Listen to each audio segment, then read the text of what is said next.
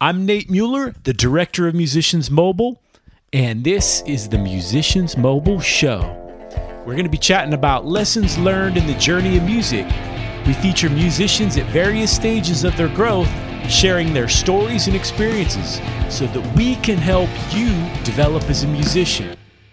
Welcome to Musicians Mobile Show. We have our guest Mahika. She's a former Musicians Mobile student, and she's always been involved in our shows when she was a student She's got a great voice. She's a great piano player.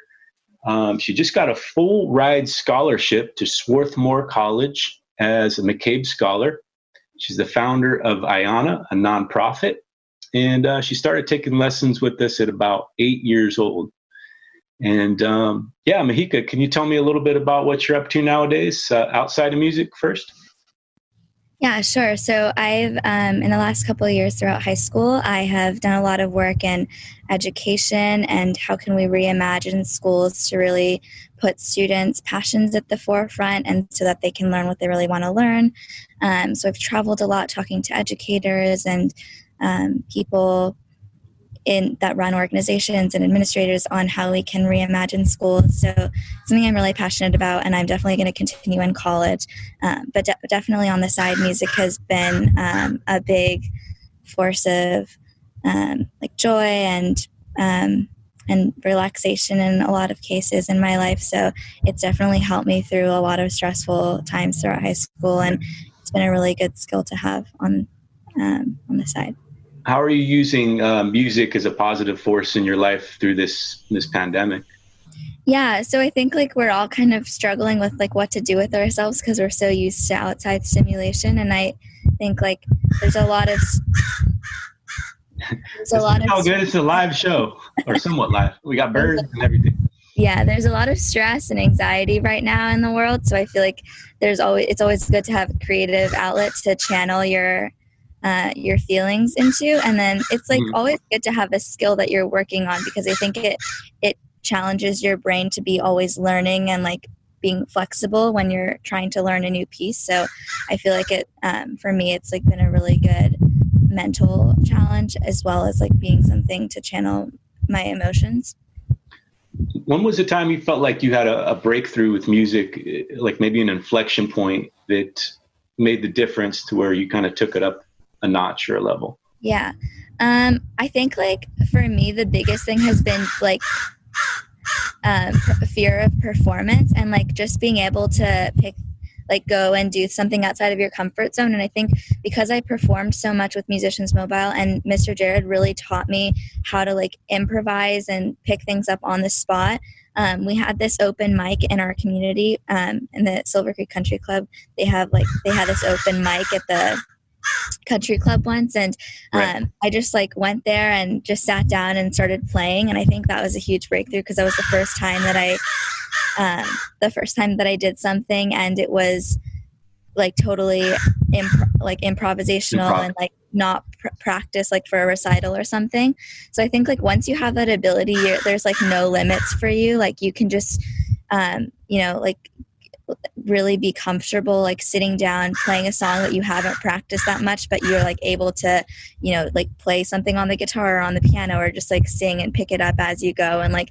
i think like be, being able to do like the band concerts was really helpful because there was this uh, musician that i had never met before and he was just like accompanying everybody and i knew how to like um, work with them and you know like it's really that dynamic is something that you only learn through practice so yeah i think that was definitely a breakthrough where i realized that i have the skill set to be able to kind of you know go for whatever performance opportunities i want even if i'm not like prepared in the traditional sense mm-hmm.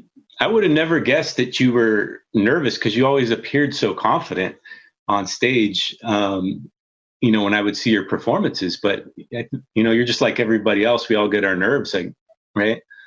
Yeah, like if you even look at interviews with top celebrities, they always say um, that they are nervous before going on a show. I think it's like something, and I don't think it's a bad thing either. Like no. when your heart beats really fast, it's just like a sign that you're doing something really exciting to me. So, yeah and i don't know i think like definitely the more you do it the less stressed you get because now i perform at my school and stuff and it's like probably the biggest it's like 900 people so it's probably the biggest audience i would ever perform in front of and it's really not that scary anymore because i've had like all of these recitals where it was a really calm and welcoming and collaborative environment so you, you knew you could fail and like and i definitely had recitals where i was like wow that did not go well like i right. remember there's one recital where i had tra- been traveling right before the recital so i had barely barely been practicing. And I went off that stage and I was like, gosh, that was really not my best work. But it kind of just shows you that, like, you really the only thing that you can do is prepare your best and like really work hard. And like the day of the recital it could go either way. And it's like you just have to like do everything that you can for it to go well. But there's so many things. Like i did a show in austin with um, this project i was working on song like a songwriting project and my mic wasn't on and they didn't know how to fix it the entire performance. So it was oh like God. a little out of my control and i had prepared it the best that i could. But you know there's some there's some times where you just like it's out of your control but you just kind of have to be at peace with it that like you know you did your best and there's always going to be another show that you can do even better at. So yeah i think that's like a good way to overcome your nerves is know that it's never the end of the world like it's never going to be your last performance and there's always another opportunity. Yeah i, I like how it it's helped it sounds like it's really helped you to learn how to improvise in the moment. You know like right now there's some birds chirping in the background. It, it doesn't phase you. You you keep going and you you're adapting to the situation. I noticed you're also a great public speaker uh, do you think that um, experience of you performing on stage as a musician has also helped out in that other area? Yeah, definitely. I think music, I think that it's like something that everybody should have to do or in some way because first of all i think anybody that can be a musician they just need to find the right instrument and um, area for them. But i hmm. think it teaches you so many life skills like how when you're playing piano you keep working on the parts that you're not so good at and you don't just like keep doing the things that the parts of the song that you're good at. It's like just a metaphor for life. Like you don't keep doing like what you're good at. You have to push yourself outside of your comfort zone try things that you're not so great at.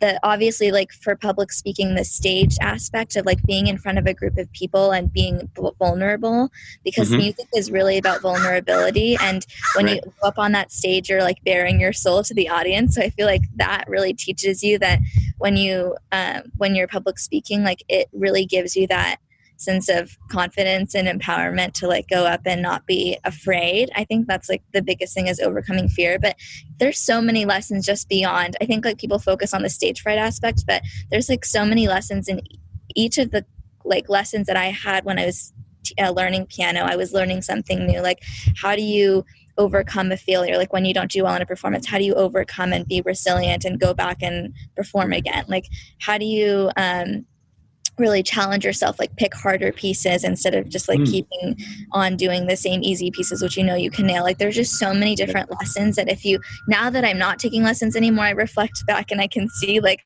all those times where i was being encouraged to practice and stuff like that was really teaching me so many life lessons that i'm going to carry on because I trained in so many different, like three different instruments singing, piano, and guitar. And like that was a huge part of my childhood, but also my upbringing as a human being. And so I feel like for the rest of my life, all of those teachings and lessons are going to be things that I really carry on.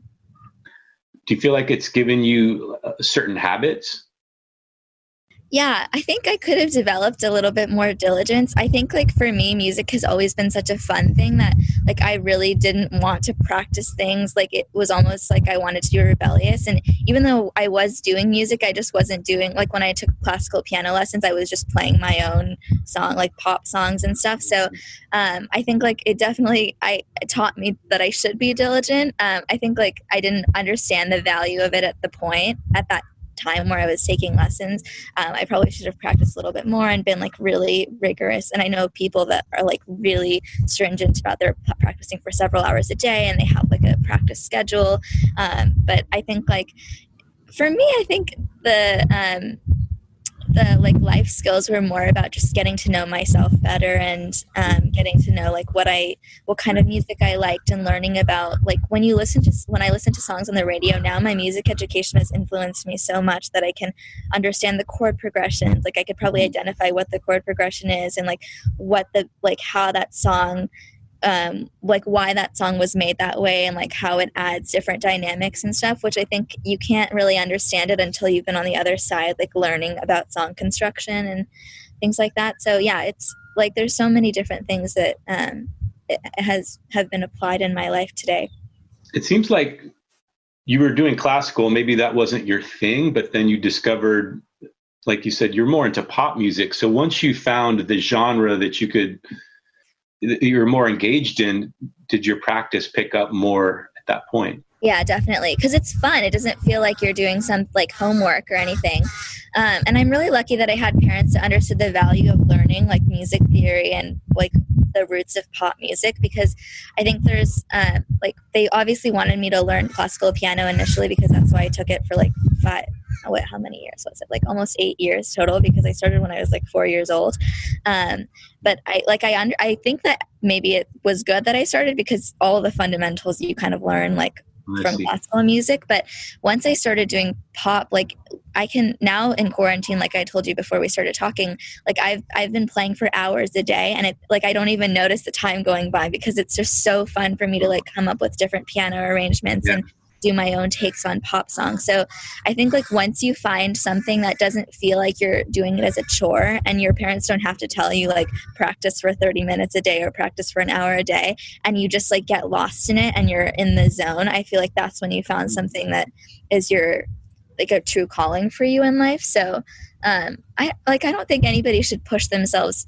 I, I think like the what when parents tell their kids like to practice and push them to do an instrument, I think the the lesson there is diligence and working hard at something, even if you, it's not fun all the time. But for me, like I'm somebody that really follows things that are joyful instead of like just um, you know like I don't really push myself to do things unless they're really adding value and that I'm really passionate about them. So for me, like as soon as I started learning about music theory and how to do arrangements it was just this whole world of possibility because you can open a tab for a song and come up with like any number of infinite arrangements. So yeah, I, I, definitely think like everybody once they find that very specific niche, and it could even be like music production or like I don't know, something totally unrelated to the actual art itself. But once you have the foundation and you can start branching out from there, um, there's so many possibilities that are unlocked. Outside of music, um, what's your vision for the future? You got a bright career ahead of you, and you're just about to start this college path. What, what's your vision for the future and what you'd like to add to the world? Yeah, I think I just really have this spiritual belief that we're all the same, like energetically and just like even biologically, we're all exactly the same. Like there's no reason why one person should have this different opportunities than another person. So in my life and career, my hope is that um, I will just like work on any kind of projects and a, a career where every day I'm working to make the world more equal and more and also just like connect people more because i think like it seems that even though we've overcome um, all of these big challenges and like you know sexism and racism and stuff we're still so divided and apart and like we're finding so many reasons to disconnect from each other when we really should be connecting. And there's so many tools that we have now with technology and everything to connect us more. So i definitely want to live in a world where everybody sees value in one another and sees um, similarities and unity. Uh, and i know this is like a very high level goal but i'm hoping that like i'm really lucky to be in a position where i can be like have this as my vision and i uh, have been raised with a lot of resources that have given me this like space to think about okay well my basic needs are being met now. How can i help other people as well? So yeah that's my grand life goal. That's awesome. And, and you've already been on this path with your your nonprofit. Can you tell people about uh, your nonprofit yeah, definitely. So I um, I've run programs in uh, developing countries in Africa, and my goal was to instead of looking at humanitarian aid as an unequal exchange of like the privileged person and the underprivileged person, I wanted it to be a really equal collaborative process. So like we um, run programs for these teenagers in developing communities to come up with problem uh, with solutions to their community's own problems so they're like really using their understanding as being a member of that community to design a solution Um, so yeah, we've funded all sorts of projects that are all designed by kids in these communities. Um, wow. And yeah, I'm hoping to like really expand on it because this is obviously like a very a pretty small scale on the the scale of the problem is like a trillion dollars of foreign aid that's been go- putting that's been put to not like the most impactful use but um, hopefully like i'll work in an aid office or in, at a philanthropic organization and i can kind of shift. My main thing is like if you can shift people's mindsets then you can shift the system itself. So instead of working on like really small projects i want to be really responsible for high level thinking on like how are people putting their money to causes and how can we shift like the intention and then like the actual action and result will change as well. What's the key to shifting uh, people's mindsets in yeah. I think like so many people like with faith and with their own just philosophical beliefs kind of understand this on some level but like really digging deep on the idea that we're all the same and like how and that philanthropy should be about you know like our um Declaration of Independence talks about how all men are created equal. So, like, how can we, in this modern world where there's so many things um, that are dividing us, like, how do we, like, the the fundamental like root value should be equality and making sure and equality of opportunity more specifically. Um, so, like, how any product or service or program that you're running should be rooted in that fundamental value um, and I think like there's a lot of things that philanthropy gets convoluted with of like privilege and like showing off um, your altruism and stuff, but just really like making people dig deep at, as to like this is what we're put on earth to do is to connect with one another and um, help one another. I feel like that's like the major shift that if we can get that on a societal level, like I can't even imagine the possibilities for what our world. Well, I think with um, bright spirits like yourself, the the future is going to be looking pretty good. You know, um, you can make a positive difference. You're already doing it, and we're really grateful to have you as part of our school. Um, and we're wishing you all the best in your future endeavors. Is there any way that our listeners can get involved in any projects, or where, where would you like to steer their attention to to making a positive difference? Um, I would just like really encourage everybody to um, like especially during this time where there's so much downtime for thinking and exploration just really think about like what are your interests and what does your community need or the global community need? And try to like since you have a lot of free time here and there's obviously like a, a big global issue happening um, yeah i would like just spend a couple hours or a couple minutes even every week thinking about like how have you because everybody leaves a footprint on the world whether they like it or not. So how have you made an impact on the world that week or how could you in the weeks going forward? Um, i think it's a really good way to stay grounded as we're like all staying at home and everything is so uncertain to know like what's in your power to to do at this time that's fantastic is there any links you would like to share um, sure um, yeah, they can visit my organization's website. It's uh, A-Y-A-N-A international.org. Ayana. So Ayana is the, the best place for people to yeah, that's like a big portfolio of like all the stuff that we've done. So you can kind of look at like the root of the program and everything like that. Fantastic. Well, thanks, Mahika, for inspiring. This the intention of our our uh, podcast and our show is to inspire that next generation of students and show them that it is possible um, for them to pick up an instrument and, and also make a positive difference in the world. And I, I thank you for being a part of this. Yeah. And best of luck to you in all your endeavors. You have a, a great vision of the future. I'm really, really confident that you're going to achieve great things in helping others. And it sounds like that's a, a big part of your your vision. It, it's it's it's not so much about you; it's about what you can do to help others, and that's that's really commendable. Thank you. So great to talk to you. Okay. Have a good one. Talk to you later. Okay. Bye bye. Bye bye.